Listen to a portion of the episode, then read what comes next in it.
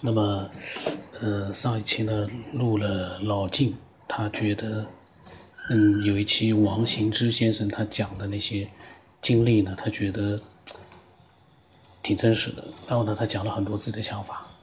然后呢，那个时候呢，我也因为，呃，王先生呢一直说想跟老晋去做一个交流，呃，那么因为刚开始呢，他并没有分享任何的经历，我也不知道这个人他会是什么样的一个情况，因为。我们群里面呢，就是那个群里面呢，主要是呃几个人呢，就是跟老金的想法其实都差不多的这样的两三个人，就两三个人。那么如果说呃你要去跟一个人分享，你以为你跟他的想法是一样的，但是进去了之后呢，结果发现，哎，其实 想法不一样。然后呢，这个东西就这样的，话不投机半句都嫌多了。所以我一般来说呢，我是觉得熟悉了这个人之后，我觉得哎。他们应该没问题，应该聊得很开心的。那么我可能会把他加入进去，就可以跟其他人做一个小小的一个交流。否则的话呢，加进去了你也要退出来。呃，所以呢，我就当时呢，我跟他们讲啊，就是其实有很多人啊，想跟老晋去呃做那个交流啊，去聊天啊。其实我在想，老晋其实在我们群里面。呃，跟彩云会聊天，他是有一定的主题，他所讲的内容都很集中，是挺好的。然后呢，但是呢，老金在之前他一个人啊，他安安静静的，他分享了很多的内容，那些内容也一样的是精彩，是他一个人呃沉下心来去分享。那群里面啊，跟彩云会两个人聊天的时候呢，可以集中精力去做一个主题比较明确的一个沟通。再来个两三个人，像那个王先生一来啊，他是话很多的，他，那我跟你讲，那个聊天也热闹的，但是现在我觉得可能还没 没到时候。我所以觉得呢，就是这个跟老晋说的能级有关系，能级到了之后啊，他可以做一个非常好的一个交流。能级没有到的话呢，可能你把他拉到这个群里面，他就不敢去发表了。他就变成了一个纯粹的一个倾听者，但是我们这个群呢，其实我们不需要倾听者，我们需要的是自己有想法的人，能级比较高的，像我们现在几个，我就觉得，呃，能级都还挺高的，然后大家可以互相之间的，呃，可以碰撞一下，然后呢，能级高的，我以后慢慢的，我看看有没有合适的，我也把他拉进来，呃，看看能不能激发我们这个老劲啊。他的那个宝库里面更深层的一些东西，因为老晋可能才刚刚开始了，我感觉。那么呢，然后呢，就是呃，这期节目呢，主要是大叔，大叔之前呢发表了很多他的一些分享了他的自己的一些想法，都是长篇的文字，呃，自己用心写出来的。那么就是那那那几天呢，大叔呢把他的想法呢又发过来了一段长篇的文字。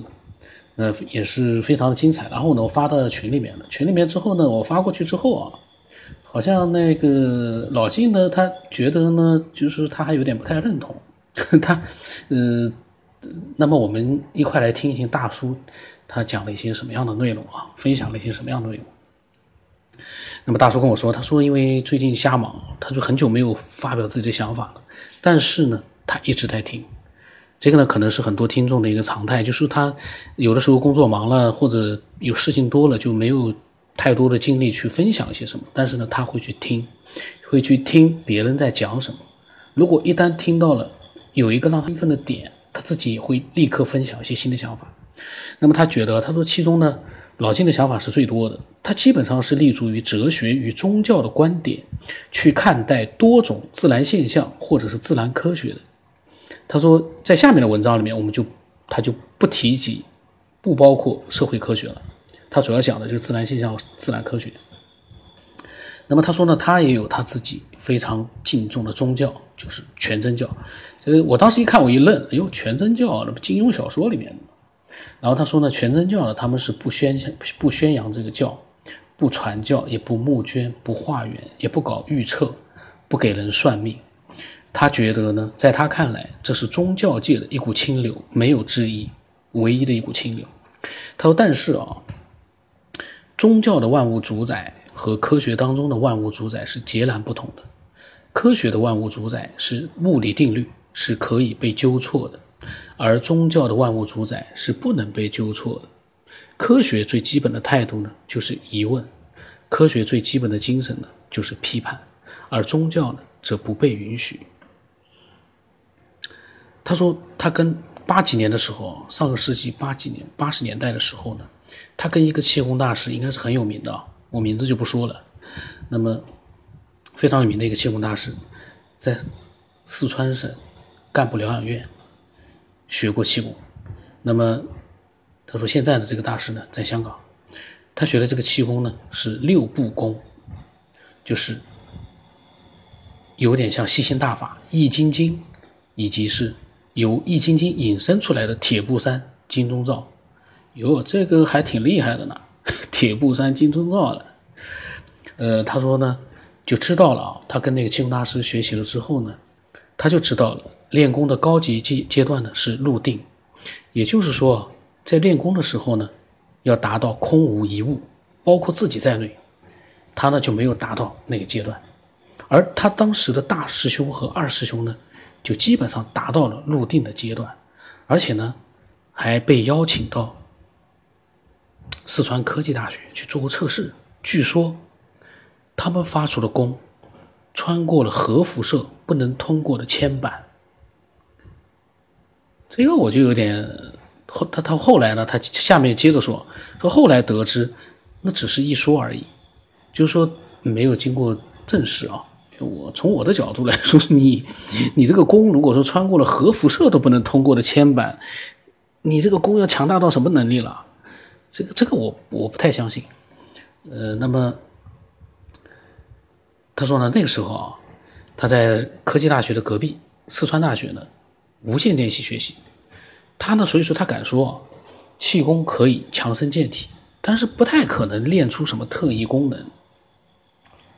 他说，国际上有一个特异功能的鉴定组织，现在我们国家的人呢，也可以通过央中央电视台第十套节目节目组呢做鉴定，但是遗憾的是，从成立到现在这三十多年来，还有没有一起通过了鉴定？就这个组织里面有科学家、工程师、记者，还有。最令那些被测试者发懵的那些人，就是魔术大师。就魔术大师，你要是去那个的话，测试者还是有点有点发懵的。那么，但是呢，这些人，哦，测试者就是说魔术大师也是这个里面的鉴定者之一。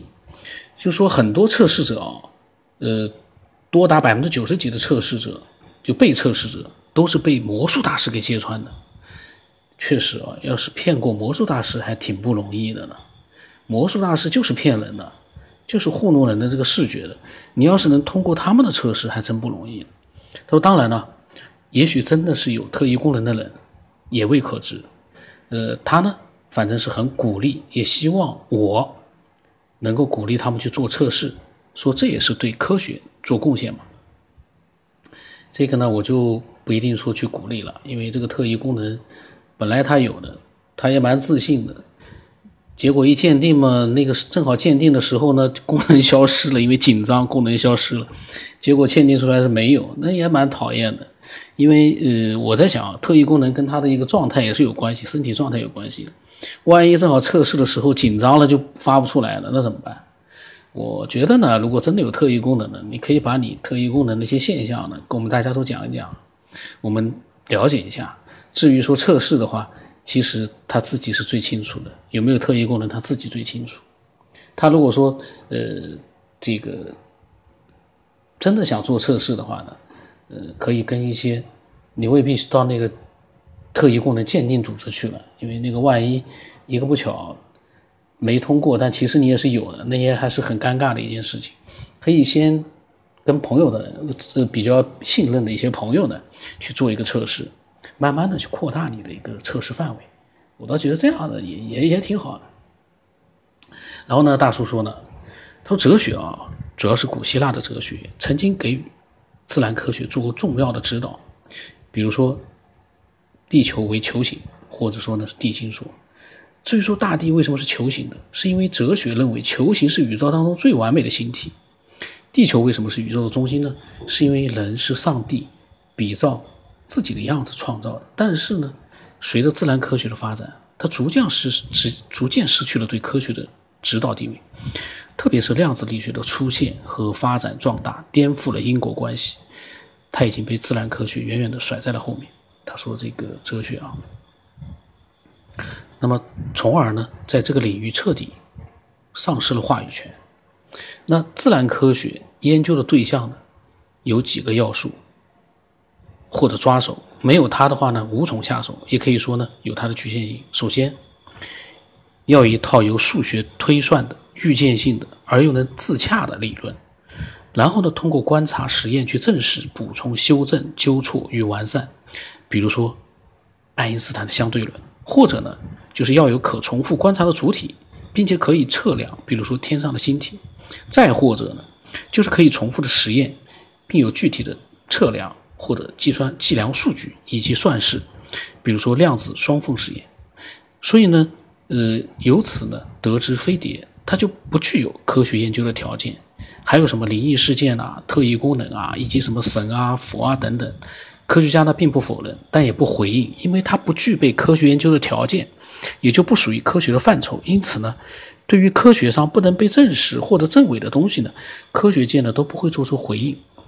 另外呢，他说大多数的科学家是欢迎被指错的，但是有谁主张谁举证的惯例，就是谁声称什么样什么样的东西存在，那你就应该去做一个负责举证这样的一个事情，因为既然你说这个是有的，那么你就应该拿出一些证据，否则的话。这个就很难办了，你也没有证据，然后你就说就是有的，就是有的，那这个东西就是小孩，呃，闹着玩了。然后他讲啊，他说再有就是科学研究呢需要经费，科学家呢需要出成果，那有几个人愿意去选择一些前景暗淡的题目呢？所以呢，科学呢不是万能的。他这个呢也说到点上了。呃，现在可能国国内的科学家可能更厉害一点，就是呃要出赶紧出成果，然后呢。有些课题呢就没有人愿意去做了。他说：“但是呢，没有科学是万万不能的。就科学呢不是万能的，但是没有科学是肯定不行的。”他说：“我们这些爱好者呢，可以通过这个节目来讲述、倾听、收集那些现在还不属于科学范畴，但是呢又经历的事件。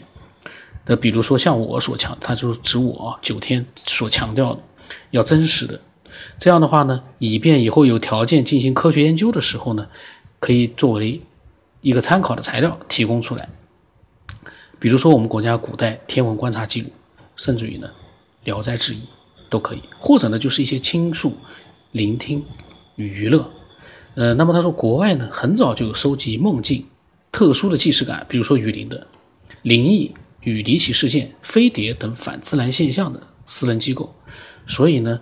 他希望九天能保存好听友提供的有关反自然现象与目击资料，日积月累呢也是不可小觑的。那么从物理上来讲呢，他相信确实存在现在还不能解释的自然现象和事物，但是他认为啊，宗教的万物之主不存在，而物理定律呢才是我们宇宙的万物之主。那么大叔呢讲的非常的好啊。当然，他这个讲的非常好，也是他自己个人的一些看法。就是接受的人呢，比如说，我觉得，哎，大叔讲的真的是蛮好的，呃，他对科学呢是很崇尚的，那跟我一样。但是呢，但是有一点就是，呃，万物之主到底存在不存在？说句实话，虽然我不能举证啊，我没有证据，但是我总在想，会不会也是有一个非常高的一个高等文明啊？呃，是存在的，但他是不是万物之主那就不知道了。你说你拿出证据来，那这个东西就没办法拿了。这个暂时我也拿不出证据了。呃，那么老晋呢，就是我发到群里面，老晋说呢，他说这个有点类似于司马南的观点，他说没有练出来就说练不成，没有验证到就说不存在，他说还不如费米悖论呢。那这个呢，老金说的这个，我觉得呢，呃，其他们说的角度不一样。就，就像他说的这个老大叔讲的，你科学上你如果说有这个东西，那你要拿出一些你谁主张谁举证。你说有鬼魂的，那你要举证证据要拿出来。这个呢，我认为是对的。你不能说来一句这世界有鬼魂的话，肯定有的吧，一定是有的。但是科学家问你说那个证据呢？你你一下拿你说我没证据，那没有证据的话，你这么去讲的话，就只能还是做一个大开脑洞了。你就不能说真的是有了。我们还是呃把这个要分清楚，就大开脑洞啊，我们自己的一些畅想啊，和我们呃确定的东西要分开来。我们不能说肯定有的，没有鬼魂是不可能的。我也我也是这么想啊。但是呢，你没有证据的时候呢，我们也只能讲，这是我们目前来讲还是一个猜想和大开脑洞。你不能来一句说肯定有的，绝对有的，但证据没有，没证据，那这个事情就难办了，就比较难办了。那么，这个是大叔呢那天分享的，因为我这段时间我一直没有录那个文字的，我没把它录出来，今天呃把它录出来，因为这个内容非常的好，我相信对于很多爱好者来讲都是很有参考价值。那么后来呢，彩云会的挺有意思，因为我之前呢，因为有一个。听众是一个老中医，也很，呃，德高望重的一个老中医。他一直跟我发一些灵异事件的一些文章。然后呢，那次我就发了一个文章，是关于杨丽伟的。那么彩云会呢，就以为呢大叔的这篇文章呢是那个听众老中医的，所以他呢也也说了一些他的想法。他还以为我是对这个里面文字里面内容我不认同。其实，呃。所有人发表的观点，我都有认同，也有不认同。我没有绝对反对的，也没有绝对不这个认同。我觉得呢，所有的爱好者肯定也是跟我一样的。就像一部最精彩的电影里面，你也能找到一些吐槽的地方；但是最不好看的电影里面，说不定也有几分钟的画面你觉得很精彩。所以这个呢，就是不是绝对的。另外，大叔呢，我非常的希望大叔能够多发表，因为他是忙归忙，但是呢，呃，发表的。东西呢都是非常精彩，呃，今天就先到这里吧。关于彩云会对大叔发表的内容，他有他的想法呢，我们下期再录吧。他应该还是会认同其中的很多的内容。那么我的微信号码呢是 b r v s 八不浪声八，微信名呢是九天以后，欢迎所有的人都能够分享自己的真实的一些想法，但是你不要为了分享而分享。把一些不莫须有的东西，把它当成个真东西分享过来，那个的话呢，就有点不合适了。那今天就到这里吧。